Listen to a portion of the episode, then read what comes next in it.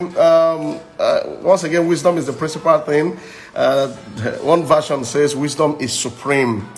Wisdom is supreme. I, I crave wisdom. I teach wisdom. I, I, I pray for wisdom again and again because scripture says wisdom and knowledge are the stability of thy times. I, I, I don't think it's a mistake when scripture says wisdom is the principal thing. It could have said prayer is the principal thing.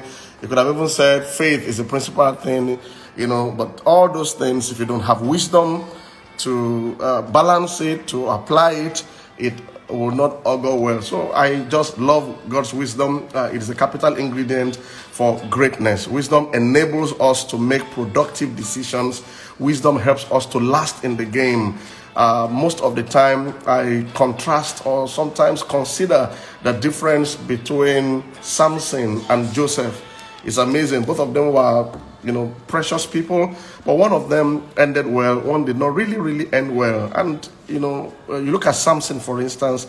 I, I think he didn't actually flow in God's wisdom. He had the anointing, so anointing is not enough. He had the calling of God upon his life. Callings are not enough. He had he had a special calling, you know, a very unique calling in his own time. You know, he had the physical strength. God was with him, but he did not have wisdom, and he did not last in the game. So when you don't don't mistake physical prowess or energy for consistent and uh, lasting um, victory. Okay, don't don't don't mistake it at all. Samson had all the muscles, had all the you know all the paraphernalia of if you want to call it six six pack or something like that, but it wasn't enough to help him last in the game. Okay. So, but look at Joseph. Joseph wasn't, he didn't look like he had physical energy. He didn't look like he had all those things, but he was a wise man. And in fact, Pharaoh, the man who was serving, the boss, said, ah, there's no man as wise and discreet as you are. So there's something about wisdom and discretion that helps you to last in the game. It helps your marriage. It helps your health. It helps you all rounder. So I wanted to place a high premium on wisdom. And, you know, there are many ways we get wisdom. Uh, wisdom is the principal thing. Uh, the least you can do is to crave for it, ask for it. The Bible says, if any lack wisdom, let him ask of God that gives freely. So God is always there, uh, ready to lavish us with wisdom. The Holy Ghost is there. If you place a demand on wisdom, the Holy Spirit is there to actually help you, uh, to baptize you, uh, you know, refreshingly with God's wisdom. But you see, what you don't value never, never, never flourishes in your life. We've been looking at the story of Joseph, you know, talking about God's visitation this season. And, you know, I also realized that sexual immorality has become the plague, a major plague in our dispensation. In fact, it's worse than COVID-19 pandemic. Many families, many individuals, uh, many destinies have been wrecked on the lapse of sexual immorality that that expresses itself in various forms and fashion. And there's no other person we want to look up to as an example, like um, Joseph. Amongst all the Old Testament saints, he was a man that even had only one wife. Many others had plentiful wives, called Abraham, Solomon, the master of them. Uh, you look at um, even David, all of them had two, three, four wives, but Joseph had one wife. He had two kids, he had family planning. It's amazing how the wisdom of Joseph uh, really worked for him. So we want to learn from Joseph why uh, to how to handle sexual immorality. Okay, uh, the basic thing is you run away from it. You don't have the capacity to really handle it. Scripture, the basic scriptural solution is flee immorality.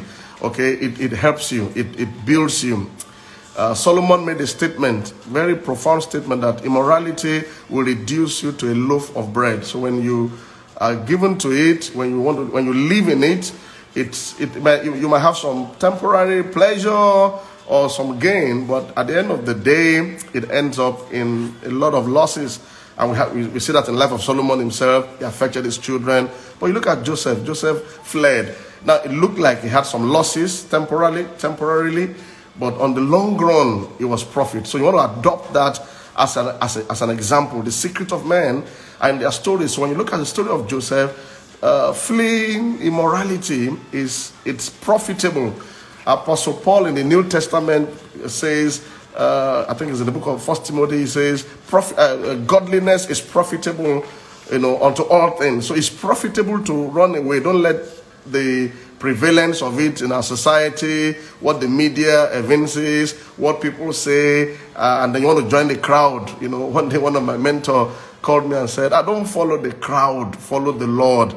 The crowd is not always right. And someday, when you follow the right path, the crowd will now eventually have to adapt and follow you. Okay? So, um, you know, um, if you don't have integrity, you don't have anything. Integrity, as defined by Macaulay, a, a, a wise man says, Who a man is when nobody is watching. Who are you when nobody is watching? That's one of the ways we deal with immorality uh, because immorality thrives in secrecy. And the fear of God is what helps us to depart from evil. When I say fear of God, I'm talking about reverential fear of God, that that that that, that reverence for God. You know, uh, and, and I saw that in the life of Joseph. Is somebody I, I study after, I even pray, especially now that we're in a new covenant, we have a better opportunity to be able to live a better life because of the Holy Spirit.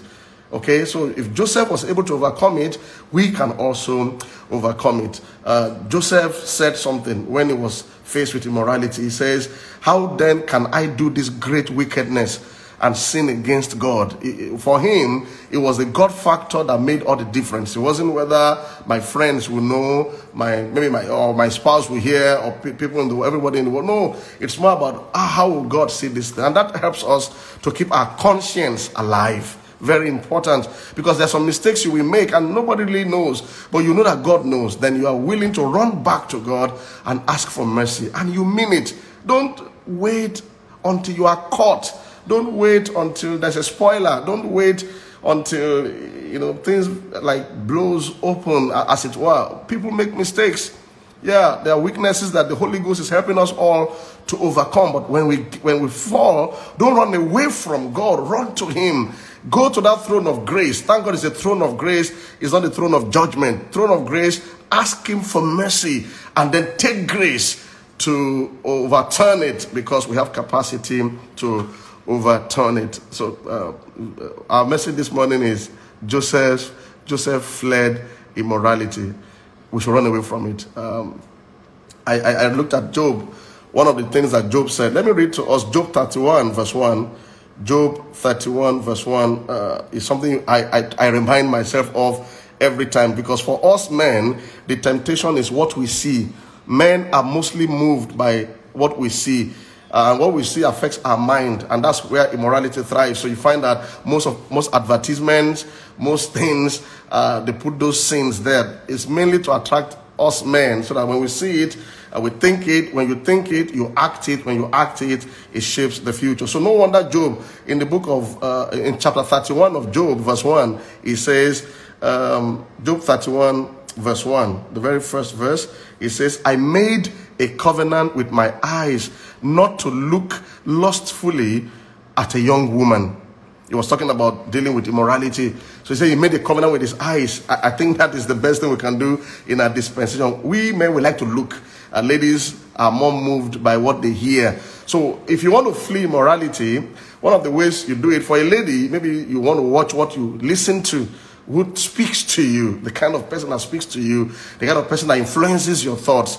Uh, and for most men, uh, the things we see, okay, so you want to keep away. So Jacob, what Job did was he said he made a covenant with his eyes not to look lustfully. So there are many things we have to take our eyes away from. Of course, the eye is the entrance to the mind. What we choose to see determines our thought life. And what we think dictates our action, and our actions will always predict our destiny. So it's a chain. What do you see? What do you watch? Okay, uh, uh, mind your mind, but it starts from what you see on the internet. We have all kinds of pop ups, all kinds of distractions. You've got to tame your your your your eyes you know in in yoruba land they say what you do not want to eat you don't put it close to your nose. So you just run away from it okay? Run away from it. Flee is is, is, is a stronger a more intense word than running. It's like running as in like terror that this is going to destroy me this is going to destroy my marriage this is going to affect my future. So you're not you're not strong enough. Just run away from it. And of course, if you look at um, Second Corinthians, uh, another way we deal with um, immoral thoughts, uh, when they come, the thoughts will always come. The temptations will always be there. Second Corinthians chapter 10, I think verse 3, it says, For though we live in the world, we do not wage war as the world does. The weapons we fight with are not the weapons of the world. On the contrary, they have divine power to demolish strongholds, to demolish strongholds. You know, uh, if, you, if you read it from the King James versions, it says, um, it says, uh, for though we walk in the flesh, we do not war after the flesh. For the weapons of our warfare are not human made or carnal, but they are mighty through God to the pulling down of strongholds. What are the strongholds? verse, verse 5 says, casting down imaginations and every high thing that exalts itself against the knowledge of God, and bringing into captivity every thought to the obedience of Christ. Okay, uh, the the the the star verse there, or the, the the specific verse we want to just use there is that casting down imaginations. That's where the those are the strongholds. So thoughts will come, but please, if you don't deal with it in the thought realm, then someday it will happen. So I found myself at times just wake up in the morning or some just somewhere in the office and some some immoral thoughts begin to show up. You cast it down in the name of Jesus. I decree that your thoughts are nullified. Sometimes you you say it ten times. Believe me, persistence is the game. If you don't win the war in the thought realm, it's going to be hard when opportunities show up. Most of the things we act out in terms of what we call sin uh, first appeared in the mind and we accepted it, we allowed it to take root. And when that happens, we, we're almost done. Okay, so when the thoughts come, it could be thoughts of covetousness or immorality. You cast it down in the name of Jesus. I take authority over that thought. You will never materialize. After three minutes, it comes again. I cast you down in the name of Jesus. There are times I'm, I'm in the car and I'm casting down thoughts. Sometimes fearful thoughts come to you thoughts of death, thoughts of failure, you take authority over it. They are fairy darts. They are like the devil introducing you to something he wants to make you do. If you allow the introduction and you accept it, then whatever comes from it, we might have to um, make the, but you don't have to fall, you don't have to fail. So, and it's easier to deal with it in the thought realms. When it's coming, take authority.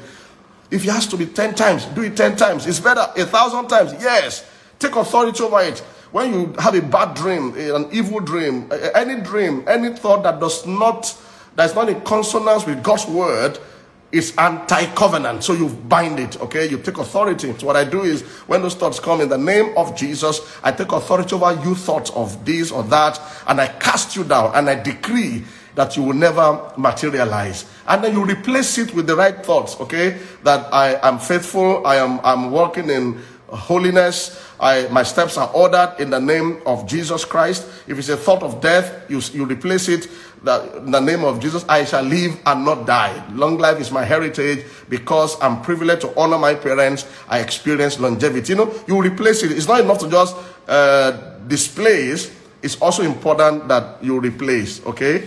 Uh, so one of the, so you you you have eyes only for your spouse. For those of us that are married, also have eyes only for your spouse. One powerful author, Richard Exley, says, "Stop window shopping." Okay, especially for the men. Stop window shopping. Have eyes only for your spouse. For those of us that are singles, uh, you want to maximize your singlehood. Uh, avoid boredom. Avoid boredom. Schedule your life. Put things trainings in place, good relationships in place, even as you anticipate you're getting married. And then when thoughts come, fight it, take authority over it. Another way we deal with immorality is uh, learning to be accountable, okay? The, this is very important. I have come to understand that any relationship I can't freely discuss with my spouse or with my pastor or with friends, uh, of course, wholesome friends, has something negative to it. Learn to be accountable. Ask yourself, why can't I discuss or speak about that individual to my spouse, to my to my pastor? You know, is there anything I'm hiding? This does not only focus on adulterous relationships or immoral relationships, it helps us to audit other relationships in our lives. Nobody is closer, you know, uh, no, no, no, don't allow anybody to be closer to you than your spouse if you're married. Sometimes people want to intrude, intrude and try to become closer to you um, than your than your than your spouse. No, you know, your wife or your husband should be the closest to you. Cultivate friendship. Okay, uh, that's for those of us that are married, and for those that are single, uh, you you want to you know maintain accountability uh, somewhere. I, I when I meet people, I, I talk to my wife about it. It it safeguards you. Uh, it puts you in a position to be helped. And I thank God for great friends that I have. If I have any challenge with anybody, I open up to my friends. I just call them, wow, this is troubling me. I have this temptation or this one. And they will laugh and they will pray. And most of the time, you receive strength and you're out of it. It's better to be humble and live a victorious life than allow ego and pride to keep you in chains. Okay? Um, humility is the foundation on which any man can receive God's help. I want to encourage you, as a man especially, or for everyone, uh, study Proverbs chapter 5 and chapter 6 a lot. Okay? It's very important. Uh, wisdom is better than strength. Flee fornication. Um, let's pray a bit. You know, uh, let's just pray. Lord, um, reveal the motives of my heart. Let me come to terms with my weaknesses. Help me, keep me from evil that it may not grieve me. Plant your fear in my heart, O God, by your spirit. Deliver me from temptation. Keep me from evil. Let it not grieve me. Thank you for your saving grace. I know I am free in the name of Jesus Christ. Amen. And in, maybe you're listening and you've fallen, you've made mistakes. It's not the end. The devil tells you it's the end. No, it's not the end. I believe so much in God's uh, restoration power, especially when you acknowledge that you have made a huge mistake. It's very important. This the prodigal son, I've always said, is one of my favorites in scriptures. He messed up, he was flat and out. But one day he came to himself. I can't be like this. I can't continue like this.